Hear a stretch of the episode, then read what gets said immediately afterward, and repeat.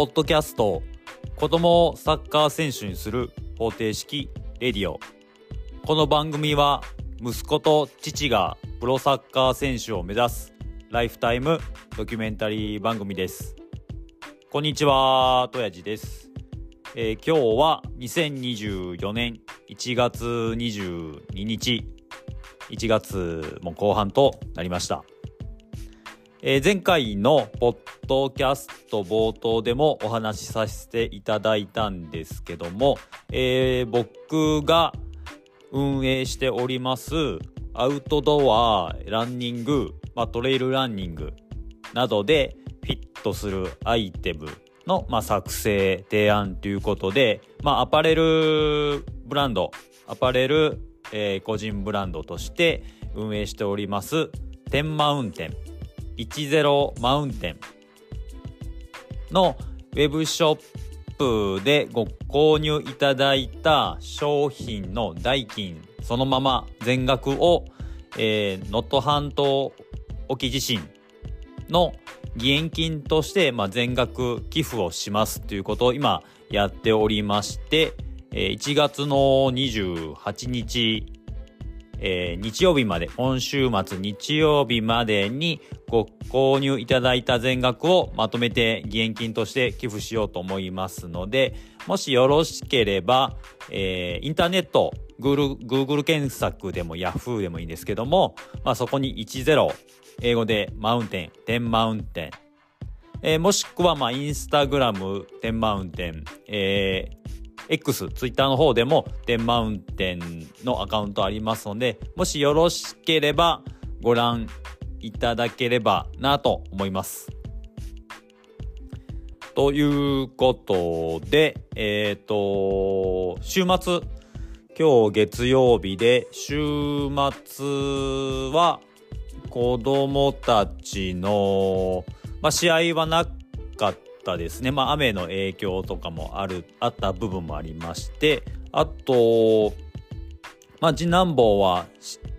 練習、土曜日練習なかったんですけども、えー、チームの、えっ、ー、と、お父さん、同じ学年の、まあ、すごくコミュニケーション能力の高くて陽キャなお父さんがいまして、まあ、そのお父さんがあの、チームレーンはないんだけども、まあ、近くの体育館借りたので、みんなであの練習しませんかっていうことで、まあ、そこをお誘いいただいて、えっ、ー、と、まあ、次男坊も練習行きたいって言って、まあ、そこに参加させていただいて、そしたらまあ20人ぐらい集まっていたので、まあそこで、えー、みんなでゲームしたりなんやしたり。で、そのお父さんも一緒に混じってやってるんですけど、まあ僕はわりかし陰キャなタイプなので、こそっとお願いしますって言って、あのー、まあ、ちょこっと練習してる風景見させていただいて、あとはちょっとお任せしてたんですけども、まあ、結局4時間ぐらいゲームしたり、なんか PK 合戦したり、ですごく楽しかったして言ってたので、まあ、すごくそのお父さんにはもうありがたい、あのそういう人を集めれる、あの人間力っていうのは本当素晴らしいなと思いました。で、アジアカップ。アジアカップグループ予選第2戦が、まあ、あのー、テレビ朝日地上波放送で、で、次男坊と長男と僕と、まあ、奥さんも一緒に見てたんですけども、まあ、なかなか、あのー、ご周知の通り難しい試合だったので、まあみんなちょっとフラストレーションたまるような試合をみんなで見た感じだったんですけども、まあ次の第3戦がまたこのテレビ放送ないので、まあ DAZN 入るかなとか、まあちょっとどうしようかなと悩みながらまだ考えてるような感じです。で、えっ、ー、と、次男坊が、まあ、何度か、あの、ポッドキャストでお話しさせていただいてるんですけども、えー、リバウンドネット、クリスマスサンタさんにいただいたリバウンドネットを、ノーバン、利き足の右足まあ、メインは右足、片足ばっかり使ってるんですけども、まあ、片足メインで、ノーバンのリバウンドネットを、えー、今まで最高63回、まあ、こう、えっ、ー、と、リバウンドネットを打ちに来て、まあ、1週間足らずぐらいで63回を出せたんですけども、なかなかその60回、50回以上、60回ぐらいの再現性がなかなか生まれなくて、まあ、30回、40回ぐらいで終わるっていうことが多かったんですけども、まあ、それでも、毎朝小学校が始まってからも、小学朝起きてご飯食べて、まあ、用意して着替えて歯磨いてで小学校へ登校するまでの時間、まあ、5分間ぐらいを、まあ、毎朝リバウンドネットをするっていうことを、まあ、僕があの毎朝しろよとか毎日しろよとは全く言わずにもう勝手にあの楽しんでやってるんででそれを続けていたらえっ、ー、と週末週末やった時はえー、今まで63回かな？63回だったのが一気に100回超え。一気に100回超えて110回まで到達して、まあ、本人すごい喜んでそのまま小学校行きました。まあこうあのリバウンドネットでもまあ普通のリバウンドでもあの、やっぱりその走る体のサイズ走る、まあ、持久力、まあ、っていうのは、まあ、ある程度もともと持ってるポテンシャルもあると思うのででプラスそのフィジカル面は、まあ、あの体が大きくなる学年がだんだん2年生3年生4年生で高学年中学生ってなるとまああのそういうフィジカル面が伸びるのは、まあ、正直何もしなくてもまず伸びる。でそこに努力どうこうが介在するかっていうと、まあ、多少、あのー、ちゃんと睡眠とるあの食事の量を取るとか、まあ、そういうところで変わってくるとは思うんですけども、まあ、あのリバウンドはまあもう誰もが初めはあの10回も続かないみたいな世界観ででそれを伸ばすのは本当自分自身のあの積み上げる努力でしかあの積み上がっていかないと思うので。まあ、そういった意味でもあのリバウンドネットやあのリバウンドで今まで自分が超えれなかったとこを超えていくっていう成功体験をまああのちっちゃいちっちゃいことでもいいねちっちゃいそういう成功体験を積んでいって、まあ、自己肯定感を上げていくっていう意味ではすごくいいおもちゃだなと思ってまああのー、本当にこれは一家に1ネットじゃないですけどあのすごいおすすめするあのサッカー練習系のアイテムです。まあいろいろあの長男もまあちっちゃい頃からやってたんで、えー、谷ラダーみたいなラダーとかまあコーンを置いての練習とかいろいろあるんですけども、まあ、どうしても家の外に出ないとできないようなあの練習アイテムっていうのはなかなかやっぱり毎日やるっていうのは難しいんですけども、まあ、家にある家に設置できるっていうものは本当毎日ちょっとした1分でも2分でもちょっとした時間にできるんであ本当にこれはいいアイテムだなと思います。そしてですね、えっ、ー、と、あ、お便り。またあの、ポッドキャスト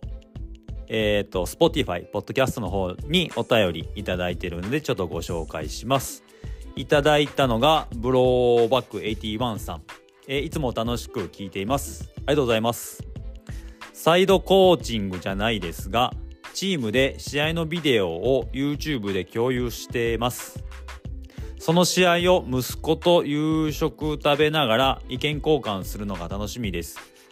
対戦強豪チームでコーチがビデオカメラの横に立ち、ビデオカメラに声が入るように選手のプレーを褒めたり、ここは広がった方がボール取りやすかったよねとかアドバイスしてるコーチがいました。アドバイス付きの試合動画いいなと思いました。えー、っと、ということでお便りありがとうございます。えっ、と、僕もあのだいたい子供たちの試合を毎回動画に撮って、で、それを、まあ、家族内で共有できるように、あの、撮ったビデオを、まあ、そのまま DVD とか、あの、SD カード保存していても、結局、子供たちがその映像を見るためには、まあ、僕らが、あの、ある程度セッティングしてあげないと見れないとか、簡単に見れない、家の、まあ、リビングに置いてるようなテレビとか、あの、DVD レコーダーがあるとこじゃないと見れないってなると、やっぱりなかなか一度は見ても二度三度ってなかなか見ないので、ということもあって、僕もあの、ブロバック81さんみたいに、あの、試合映像を、まあ、なるべく家族だけで共有できるような形で YouTube に、あの、落としていってます。まあ、そうすることで、えっ、ー、と、まあ、スイッチ、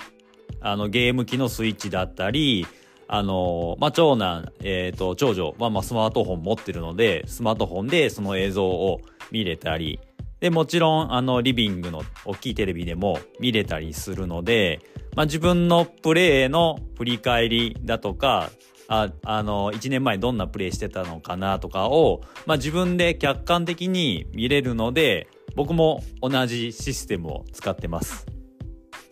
で、えっ、ー、と、まあ、そのブローバック81さんみたいに、あのー、コーチ対、対戦強豪校チームのコーチの声が入るようにビデオを撮って、まあ、コーチングとか、その時のプレーをどういうふうに、あの、コーチングしてるとかっていうのが、実際に声が入ってるっていうのは、あ、すごくいいなと僕もちょっと、あの、真似しようかなと思いました。まあ、どうしてもあの僕自身もそんなにサッカーやってきてないので、まあ、詳しくないっていう部分があるので、まあ、実際にその育成年代のコーチをされている方々がこの場面この場面で、まあ、どういう声がけをしてるのかとかまあ、あ、なるほどっていう多分僕ではアドバイスできない気づきがあると思うので、まあ、僕もあのできたらこういうこと試していこうかなと思います。あの、すごくいい、あの、コメントありがとうございました。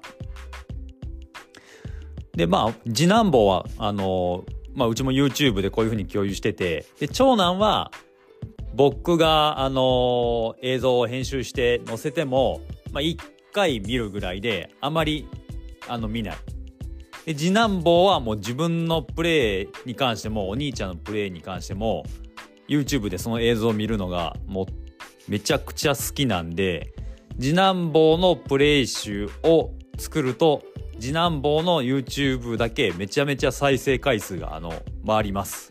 ひたすら自分で見るんで。まあなんかその辺の兄弟の違いとかも見てるとまあ楽しいなぁと思ってまあ2人の成長を見ています。でそんなあの次男坊なんですけども、まあ、週末え、ー、と、先ほどお話しさせていただいた通り、あの、練習だけ、あの、すごくチームの陽キャでコミュニケーション能力高いお父さんがあの練習誘っていただいたので、それで体育館で練習したんですけども、えっ、ー、と、次の日日曜日は、えっ、ー、と、次男がアンダー8なんで小学校2年生なんですけども、まあ、その一つ上のアンダー9小学校3年生を、えー、メインとした大会ちょっと遠征ちょっと遠いところに遠征して、えーと、大会に出ていくっていうことでで小学校2年生から3名ほど選抜メンバーも連れていくっていうような大会でで次男坊が選抜メンバーに選ばれるかなーって、まあ、先週はそわそわしてたんですけどもで週末にアナウンスあって結局次男坊は選ばれなかったので昨日日曜日は、えー、オフでした。で、オフで、結局次男坊はオフになったので、もともと予定通りのスイミングスクールにも通わしてるので、スイミングスクール行って、で、お昼からはお姉ちゃん、え長女がまあバスケットボールをやっておりまして、え長女のバスケットボール試合があったので、まあ、長女の試合観戦、応援に行ったんですけども、まあ、次男坊は選ばれなかったんですが、まあ、選ばれた3名を見て、まあ、それは当然の結果だな。悔しいけど、まあ当然の結果なんで、まあ仕方ないなって納得してました。まあ、ちょっと肩落としてたんですけども、まあ、実際やっぱり自分よりその3名のこのたちの方がうまいっていうのは次男坊も分かっていたので、まあ、またその3名に次は自分の名前が乗るようにまたあの頑張るっていう感じでまあポジティブにそこも捉えて、まあ、自分に足りないものがあるっていうのも分かってるんでまあそういうた僕親がまあそのこの子よりうまい下手っていうのはやっぱりあのー、子供からしたらあのやっぱり親なんでそこに否定したくなったりいや俺の方が上手とか思っちゃったりすることもあると思うんですけどもやっぱりあの指導者さんから客観的な答えをそういう形でいただくと、まあ、次男坊も納得せざるを得ない部分があると思うので、まあ、そうやってチーム内で、まあ、普段はあの普段まああの行きやすい、あの、場所で試合がある時は、まあ、結構上の学年の試合でも、えーと、結構な人数小学校2年生も連れていくんで一緒に行くんですけどもやっぱりあの遠征みたいな遠いとこになっちゃうと人数もあの制限かけてあの選抜メンバーピックアップっていう形になるので、まあ、普段は普段でちゃんとあの試合もできますし、まあ、アンダー8自分たちの2年生以下の試合もちゃんとあってでたまにあのこういうような形であの選抜メンバーピックアップってなると、まあ、自分は選ばれないっていう、まあ、現実というか客観的な目線があってでまあチーム内にそうやってライバルと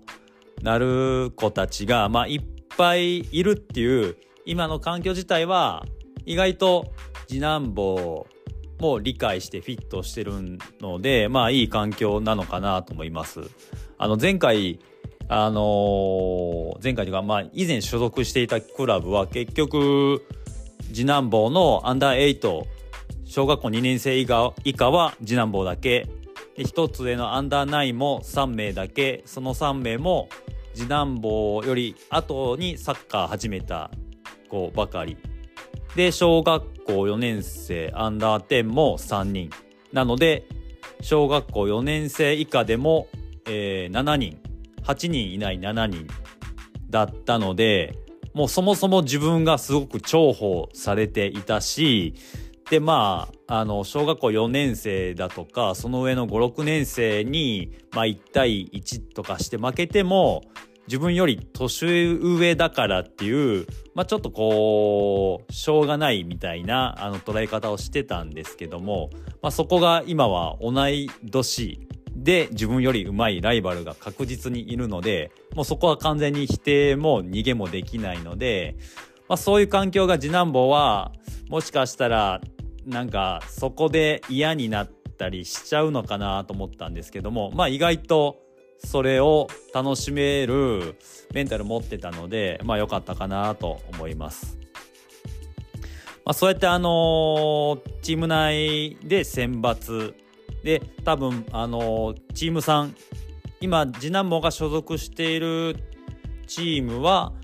えっ、ー、とまあ選抜メンバーを選ぶような大会もあるんですけども、まあ、基本的には自分たちのアンダー8もしくはアンダー9近所で試合があるようなアンダー9の試合には一緒に参加できるので基本的には試合に参加できるでメンバー全員使うっていう環境の中でたまにそういうことがあるっていうので、まあ、すごくバランスはいいのかなと思うんですけどもまあ多分チームさんによってはもうほとんどの試合を選抜メンバー基本選抜メンバーだとか、えー、それ以外連れていかないとか連れて行っても勝つために試合をやるから勝つためのメンバーしか使わない。まあ、そういう、あのー、難しい環境もあったりじゃあ他移籍しようかってなっても移籍させることができる、まあ、近所のチームも他にないとかだと、まあ、なかなかその辺のバランスが選択できないっていうような地域もあると思うので、まあ、そこはなかなかこう親心としては難しい部分も出てくるとは思うんですけども、まあ、とにかくそれでも、まあ、なかなかお子さんが楽しめる状態であればいいんですけどもまあそういうとこであの子供自体がなかなかサッカーを単純に楽しめなくなるようになってしまう。そういうことはなるべくそういう環境はなるべくなんかこう親として作ってあげたくないしまあでも選べないとなかなか難しいんですけどもまあとにかくあのー、この年代小学校年代は楽しくサッカーやってほしいのでまああのー、だんだん選抜メンバーっていうようなあの自分がうまい下手だとかそういうのを現実突きつけられていくようなことが、まあ、ちょっとずつ増えていくとは思うんですけども、まあ、意外と次男坊はそこであの気持ち負けしたりあのちょっと自分が下手だからもうやりたくないじゃないですけどそういうメンタル面が出てくるのかなと思ったんですけども、まあ、意外とそれをあのちゃんと受け止めてもっと練習するわって言ってたんでまあ意外とポジティブに捉えれる今の状況なので、まあ良かったなと思います。まあまた今後こういうような選抜メンバーっていうのがまあ発表あると思うので、まあその中でこれから1年後2年後食い込めていく姿も見てみたいし、まあ食い込めなくても、まあ、本人が本当に楽しくサッカーできてればいいなと思います。で、今週末は土日次男坊試合。で、日曜日の試合に長男も試合。で、娘もバスケットボール試合で、ちょっと三つどもえの試合で、で奥さんと僕も多分あのこっちを送ってこっちの試合見ててでも後半にはこっち行かないとなっていうような状況になると思うので、まあ、すごくなんか大変なんですけども、まあ、それをまあそういうそうやって子供のスポーツで忙しい時間を、まあ、今は本当に楽しみたいなと思います。えっ、ー、とまあということで今回は何の話かな？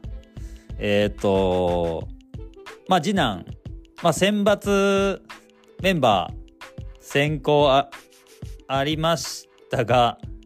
まあ、それも楽しんでいる次男ですみたいな、ちょっと、ちょっとよくわかんない話になっちゃいましたが、まあ、今回はこんな話で終了とさせていただきます。